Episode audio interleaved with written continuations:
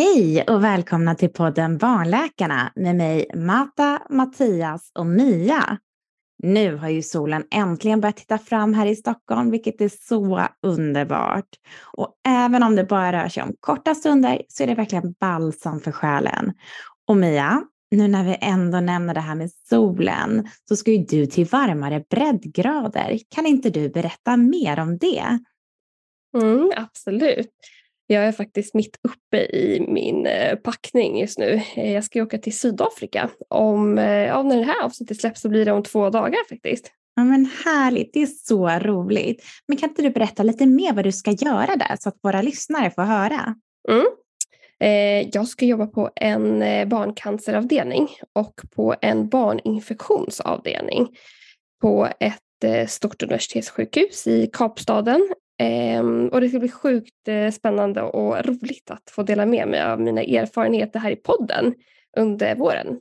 Och ja, jag längtar jättemycket till solen och värmen där nere. Men uh, just nu så tänker jag att vi ska fortsätta fokusera på vintern ett litet tag till och uh, prata mer om de här vanligaste infektionerna under vinterhalvåret, vinterhalvåret här i Sverige. Eller hur Mattias? Ja, ja men det, det kommer vi inte ifrån, så det låter helt rätt. Men jag med mig måste jag berätta, jag är lite sliten. Eh, jag har en nattvecka denna vecka och jag har än så länge inte lyckats hitta något bra sätt att förhandla till mig sovmorgon där hemma. Så man, man, man får lite mer sömnbrist än vad man brukar. Men annars mår jag bara bra. Alltså jag förstår det där. Det där med sovmorgon, det lär du inte få förrän om ett par år, typ i tonårsfasen. Så förvänta dig inte något sånt i någon närtid. Tack Matta, då vet jag det. Det är bra att veta.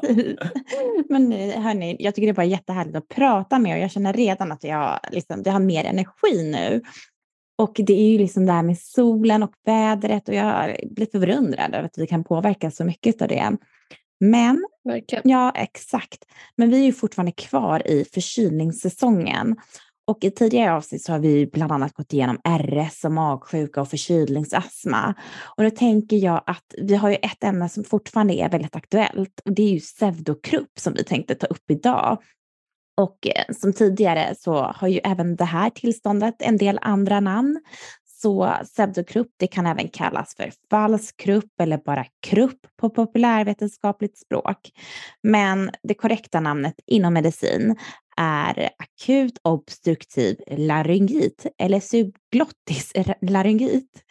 Men jag tänker att som vanligt så väljer vi ett namn, så den här gången så får det bli krupp. Och vi kommer prata mer om krupp eh, i det här avsnittet. Men det typiska för krupp är, är, att det både låter läskigt när barnet får det, men också för att det förvärras när barnet blir ledset och gör, som gör att många föräldrar åker in med sina barn till akuten. Och oftast så kommer de nattetid och på vägen till sjukhuset så brukar barnens symptom förbättras. Varför kan man ju undra. Och vad kan man göra hemma för att minska besvären? Så lyssna kvar nu så går vi igenom detta och mycket mer. Och nu har jag ju redan bestämt att vi ska kalla pseudokrupp för enbart krupp. Men det är ju ändå så att dess gamla namn, det vill säga pseudokrupp, fortfarande lever kvar. Så kan vi inte börja med att reda ut varför det kallas så, Mia? Vad säger du? Ja, som du säger Matta, så numera så säger vi oftast bara krupp istället för falsk krupp och eh, pseudokrupp. Och anledningen till att vi tidigare var så noggranna med att säga just falsk krupp eller, fa eller, ja, eller pseudokrupp är på grund av att sjukdomen difteri, som i sin tur orsakas av en bakterie, eh, kallas för äkta krupp. Ja, det är lite förvirrande och jag hör ju, du vill ju gärna säga falskgrupp eller pseudogrupp, det blir lätt att man hamnar där. Men det som är då skillnaden är att liksom pseudogrupp, det orsakas ju av ett virus. Ja, men precis. Och för att undvika missförstånd så kallas eh, faktiskt difteri internationellt numera för difterisk krupp istället för ett istället för äkta krupp. Eh, och eh, den här difteriska kruppen det, det, är en allvarlig men ovanlig sjukdom i Sverige eftersom difteri numera ingår i det allmänna vaccinationsprogrammet. Ja men eller hur, för att barnen de vaccineras ju mot difteri tre gånger under första levnadsåret och sen en gång till när de fyller fem. Exakt. Och den gruppen som vi pratar om den är ju till skillnad från äkta krupp en eh, sjukdom som orsakas av vanliga förkylningsvirus som du nämnde Matta. Och det finns ju flera olika typer av virus som, man, som kan ge upphov till krupp, men vanligast är en sort som, som heter parainfluensavirus. Och eh, andra orsaker är till exempel eh, vanligt influensavirus och RS-virus som också kan ge Ja, krupp. ja, vi kommer inte ifrån det här. RS-virus, det är lite här och där faktiskt. Mm. Och som du säger så är det faktiskt flera olika virus som orsakar krupp. Så därför kan man liksom få de här symptomen flera gånger och inte bara vid en förkylning. Ja, men det stämmer. För det som händer det är att viruset som man smittas med, det infekterar barnets slemhinnor i halsen och luftrören, vilket i sin tur leder till en inflammation i de övre luftvägarna och att slemhinnorna svullnar, vilket ger de här klassiska kruppsymptomen som vi ska gå in på lite mer detaljerat snart. Och eh, ibland så skapar den här eh, virusinfektionen även en förkylning i samband med kruppen, men det behöver faktiskt inte alltid vara så att man är förkyld samtidigt. Nej, just det. Det kan ju vara så att man bara har kruppen då. Och eh, Mia, visst är det så att även den här virussjukdomen ändå är vanligast på vintern, precis som många andra virussjukdomar som vi precis har pratat om? Ja, men det stämmer också Matta. Det, krupp är vanligast på hösten och vintern och då är det framförallt barn mellan sex månader och tre år som drabbas. Och allra vanligast är det bland tvååringar. Och vissa barn de får nästan alltid kruppbesvär i samband med förkylningar medan andra barn bara får besvär någon enstaka gång. Men i takt med att barnet blir äldre så brukar kruppbesvären minska och i åldern 5 till 6 år så har besvären faktiskt oftast försvunnit helt. Ja, och vi som jobbar på barnakuten, vi träffar ju ofta barn med krupp och oftast hör vi ju att det är just en krupp redan i väntrummet på långa, långa håll. Och jag nämnde ju att det låter läskigt med barn som har krupp och det har ju att göra med att det låter som en stark skällande hosta och en väsande eller pipande andning. Men det finns ju även andra symptom. Mattias, kan inte du berätta vilka symptom det rör sig om som är så karaktäristiska för just krupp? Jo, men absolut. Eh, precis som eh, du nämnde Matta så är det absolut mest karaktäristiska eh, för krupp den här skällande hostan. Och den, den hör vi ju eh, liksom på, på långa avstånd. Och sen kan det även liksom pipa och väsa när barnet andas. Och det är framförallt när barnet andas in, att man hör att det är trångt i, i, de övre luftvägarna. Att det låter som att det liksom, man hör att det är trångt. Det. Och man kan även se på andningen att det ser ansträngt ut. Man kan se indragningar som vi har beskrivit i tidigare avsnitt och även har video på i, i, i våran, eller på vår Instagram. Och sen är det även just när man har den här inflammationen kring, kring stämbanden så brukar det vara typiskt att, att barnen är hesa. Att man hör att det är svullet kring stämbanden. Men innan kruppbesvären ens börjar så har eh, de allra flesta barn de vanliga förkylningssymptomen med snuva och hosta och eh, kan ha ont i halsen. Eh, och det kan komma några dagar innan själva kruppsymptomen dyker upp. Men det kan även komma plötsligt utan att man har haft några förkylningssymptom innan, att det bara börjar med den här skällande hostan på natten och att man hör hesheten kommer då. Ja, men precis, och det var ju det precis Mia också sa, att så här, det kan komma plötsligt. Så tänk inte att det bara har att göra med förkylning. Nej, precis. Får jag flika in där med en eh, lite rolig historia? Ja, det får du. Ja. jag minns nämligen eh, fortfarande första gången jag hörde ett barn med krupp och eh, satt eh, på akuten och bara hörde den ute i triagen och sprang ut eh, för att eh, jag trodde att barnet inte fick luft. Och så såg jag barnen som stackaren satt och, och pep och väste och skällde, eller hade skällhosta och så sprang jag in till överläkaren med jättehög puls och sa du måste komma ut fort och titta på det här barnet. Och ja, hon behövde ju knappt titta på barnet utan hon hörde ju direkt vad det var och tittade lite frågande på mig som att hur kan du inte veta vad det här är? Ja, hon var nog förvånad över att jag aldrig hade hört en krupp. Men Mia, du är inte själv kan jag säga. Det var exakt samma sak för mig. att även om man läser i, i, i, våra böcker under studietiden vad, vad krupp är, så jag tror man måste höra sitt första fall innan man liksom kan, kan tydligt koppla det. För, för mig var det precis på samma sätt. Att första krupppatient jag hade kom på dagen och inte det typiska på natten och jag hörde inte den här skällande hostan utan jag såg bara hur barnet kämpade med andningen och det lät förskräckligt när man lyssnade på lungorna och jag var precis lika oroad och sprang till överläkaren vid det tillfället som fick samma svar som du fick. Så, ja, gud vad roligt. Och då kan man även förstå föräldrarna såklart, som också för, som inte, många föräldrar som inte ens känner till krupp, hur pass oroade de kan bli. Verkligen. Ja, men, eh, verkligen. Alltså, vi har ju alla delade erfarenheter kring just krupp och vi kommer ihåg eh, vår liksom, första patient där. Och precis som du säger Mattias, att det är verkligen så om vi upplever att det är väldigt jobbigt att se och höra en krupppatient för första gången, då kan man bara, för, alltså, bara förstå hur, det, hur svårt det är för föräldrar att avgöra hur svårt det är liksom just med att få in luft när det piper och väser sådär. Och, eh, men det är ju det här, liksom, det här märkliga ljudet och att de också blir väldigt hesa. Kan inte du liksom förklara lite mer varför de blir så där hesa? Ja, just besvären vid krupp beror på att man, man får inflammation och svullnad Eh, i, i, i, eller just i områden kring stämbanden. Det är både stämbanden och även delar av struphuvudet och, och precis under stämbanden där det framförallt svullnar upp och gör att barnet får de här symptomen. Och eh, det i sin tur påverkar just hur luften rör sig genom stämbanden och däromkring. Och, och det kan göra att, att eh, barnet får den här väsande eller pipande andningen. Och just svullnaden kring stämband gör att man, man hör att barnet kan bli hes.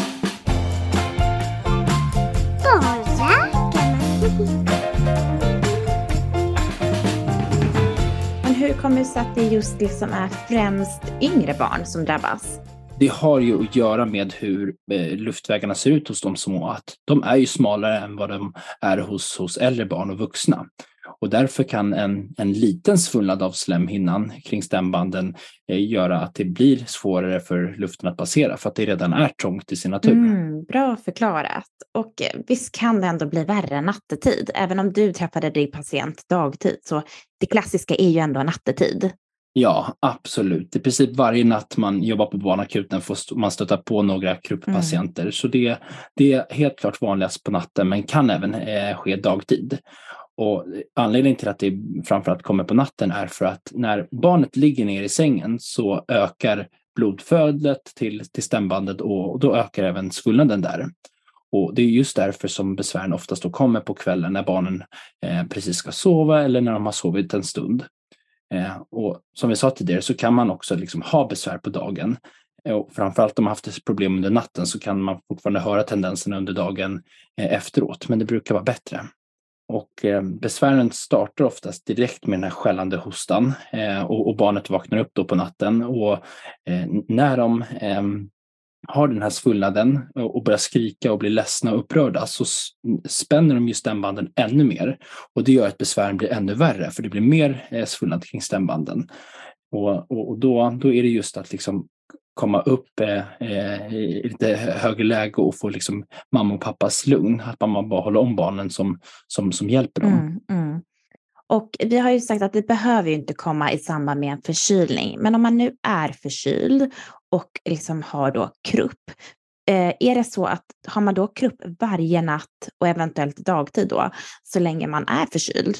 Nej, men oftast så brukar det liksom vara, vara en eller två eh, nätter eller dagar som det besvärar. Men i ovanliga fall så kan det hålla i sig eh, flera dagar. Men för de allra flesta så är det liksom en, en kortare period.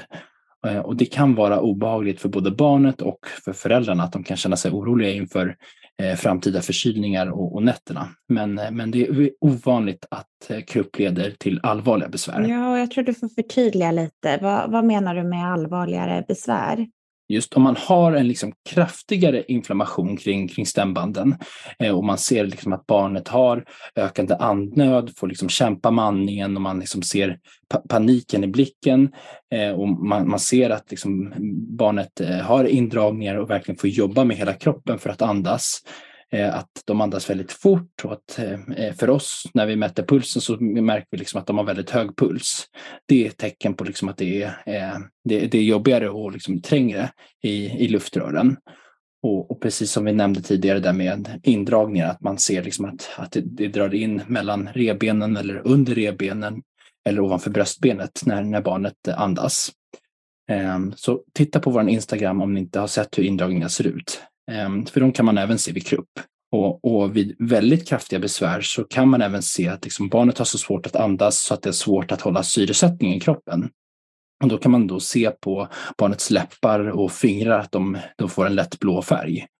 Eh, och det är ett tecken på syrebrist. Och då, de barnen brukar vara väldigt trötta och orkeslösa. Men i, i, allmänhet så brukar barnen bli lite, lite blekare och lite svagare vid, vid kraftigare. Men vid kraftigare kruppbesvär. Men är det så att man, man faktiskt får liksom en blå eh, tendens runt läppar och fingrar så, så ska man absolut eh, eh, söka akut. Ja men verkligen och det låter verkligen otäckt när du beskriver det sådär och att eh, om det nu går så långt. Men om man nu liksom kommer till det stadiet så bör man väl ändå liksom söka vård, eller hur? Ja men det är ju precis som Mattias säger där att eh, då, då är det läge att söka vård. Men och det låter ju väldigt otäckt, men jag vill ändå att man ska komma ihåg att det oftast är ofarligt och att det oftast bara räcker med det man kan göra själv hemma om barnet har de här klassiska symptomen som skällande hosta, lättare andningsbesvär och mår bra i övrigt. Och är det så att de får svårare besvär och mer ansträngd andning, då kan man ju kontakta sin vårdcentral och få en akuttid. Um, och det ser lite olika ut i landet men det finns ju jouröppna mottagningar och nära akuten som man annars kan, eh, kan gå till. Och är det stängt på dem då, då kan man ju gå till en akutmottagning. Och mer bråttom blir det om man får de här symptomen som Mattias nämnde, det vill säga om barnet har väldigt svårt att andas, om, mm, om läppar och fingrar blir blåfärgade, om man blir väldigt trött, blek, svag i kroppen eller om barnet har Eh, mycket svårt att andas och inte kan svälja sin saliv och dreglar, då ska man absolut åka in till en akutmottagning. Ja, men jättebra förklarat där och också så här klargöra vilka som kan stanna hemma och vilka som liksom kan söka vårdcentralen och vilka som faktiskt ska söka in akut. Men det vanliga är ändå det vanliga och om man nu har lättare kruppbesvär så finns det ju flera saker man kan göra hemma för att minska kruppbesvären och för att underlätta för barnet, eller hur? Ja men exakt och jag tänker att eh, vi skulle kunna ta upp några tips på åtgärder som man kan göra hemma. Tips nummer ett. Ofta brukar det faktiskt räcka om barnet får komma upp och sitta i famnen eller stå upp. Det gör att svullnaden i slemhinnan minskar. Tips nummer två. En annan sak som kanske låter självklar så här när vi pratar om det men som inte alltid är lika självklar när man är hemma och själv är orolig det är att trösta och lugna barnet. Det är vanligt att barnet är oroligt, skriker eller gråter och då blir besvären mycket värre. Man ska också försöka att behålla lugnet själv så att man bättre kan trösta barnet. Tips nummer tre. Det mest effektiva verktyget är att låta barnet andas sval luft, till exempel vid ett öppet fönster, på balkongen eller på altanen. Kall luft minskar nämligen svullnaden i slemhinnorna. Tips nummer fyra. Man ska också försöka få barnet att dricka eftersom även dryck kan lindra hostan. Om barnet är täppt i näsan kan man ge nässpray för att det ska bli lättare att andas. Tips nummer fem. När andningen har blivit bättre och barnet ska sova kan man höja huvudändan på barnets säng för att minska risken för att besvären ska komma tillbaka. Enklast är att bädda med extra kuddar vid huvudändan och lägga kuddarna under madrassen så glider de inte undan. Tips nummer sex. Barn kan få svårt att äta och dricka på grund av halsont efter hostan och då kan man ge barnet smärtstillande läkemedel som innehåller paracetamol så blir det lättare för dem att svälja och äta. Ja, men så bra med alla dessa tips. Man inser ju verkligen hur mycket man kan göra hemma utan att behöva åka in till en akutmottagning med sitt barn. Och just tips ett, det vill säga att barnet får komma upp och tips tre, att andas in sval luft, är väl lite mekanismen till varför kroppen brukar ha lugnat ner sig när de söker akuten. Då har barnet liksom ofta kommit upp i sin barnstol om man åker in med bil, man också vistas utomhus en liten stund och så vidare.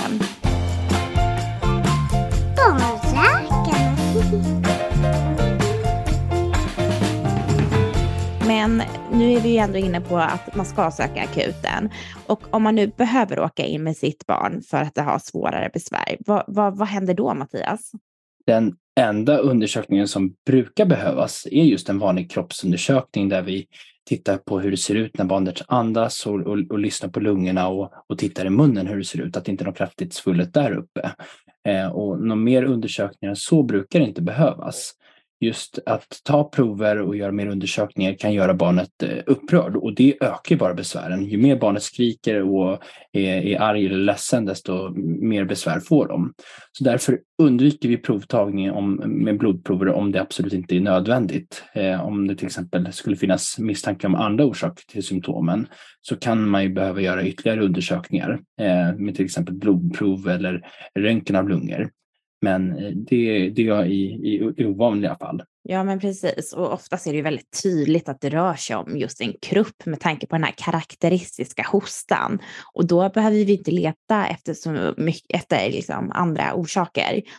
Och de barn som vi brukar träffa på akuten brukar ju ändå ha svårare besvär och kan ju behöva behandling, eller hur? Ja, exakt. Får barnet allvarligare besvär så brukar vi sätta in behandling för att minska svullnaden kring stämblanden och underlätta andningen. Och eh, behandlingen med läkemedlet som andas in behövs framförallt om barnet har den här väsande eller pipande andningen även i vila och inte bara när barnet är upprörd. Och eh, eh om man har liksom väldigt svåra andningsbesvär och eh, eh man ser ett liksom kraftigt påverkat barn så kan man behöva hjälpa till och ge syrgas. Så den, de andetagen barnet tar eh, ser vi till att den får i sig mer eh, syre än annars. Och vi kan även behandla med eh, kortisontabletter som vi löser upp i vatten. Och kortison är ju väldigt e-, effektiv antiinflammatoriskt läkemedel som minskar svullnaden. Eh, men det tar ehm, eh, någon timme upp till, eller tills man får effekt. Så att just minska svullnaden snabbare och, och underlätta andningen så, så kan man inhalera barnet med adrenalin. Adrenalin är ett hormon som drar ihop blodkärlen som i sin tur sedan minskar svullnaden i luftrörens slemhinnor. Och eh, man kan märka hos barnen att, att de eh, får andra reaktioner med hjärtat som slår mycket snabbare och att märka att blodtrycket ökar. Men det är något som går över väldigt fort. Och barn som har fått adrenalin eh, vill vi ha kvar på sjukhuset en, en stund för att se att eh, behandlingen hjälper och även se att eh, när medicinen gått ur kroppen att, att eh, barnet inte kraftigt försämras igen. Men om behandlingen inte hjälper så kan vi behöva lägga in barnet på en avdelning för att ge upprepade inhalationer med adrenalin och även ge syrgas.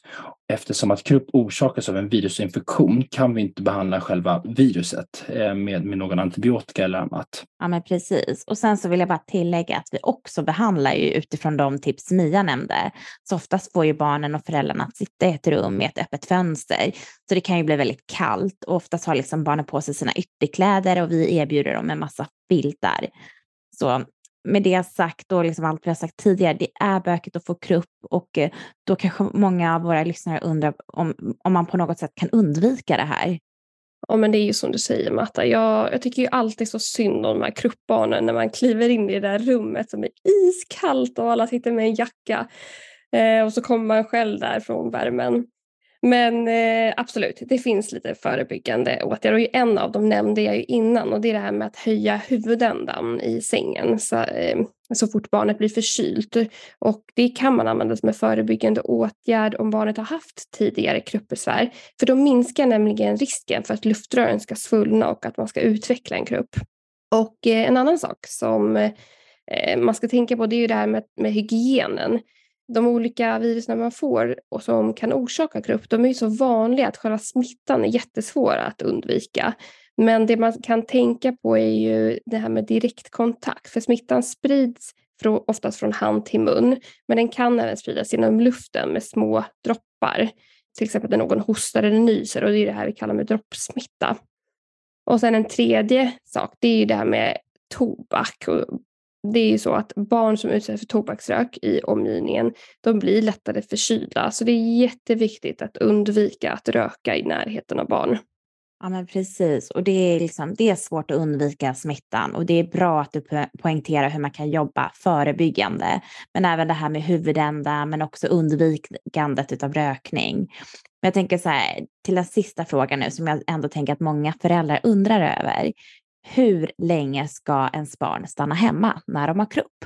Ja, men det är lite som med förkylningar generellt. Barn som är sjuka, de ska stanna hemma för att inte smitta andra.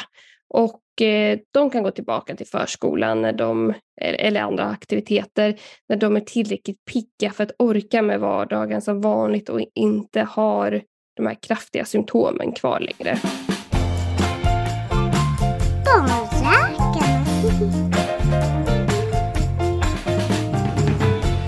Då, känner jag att vi är klara med dagens avsnitt om krupp.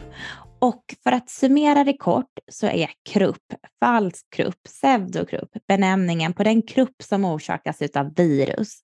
Och för att lindra besvären ska man ha barnet i upprätt läge, behålla lugnet, hålla rummet svalt och erbjuda vätska, låta barnet sova med höjd huvudända och ge smärtlindring vid behov.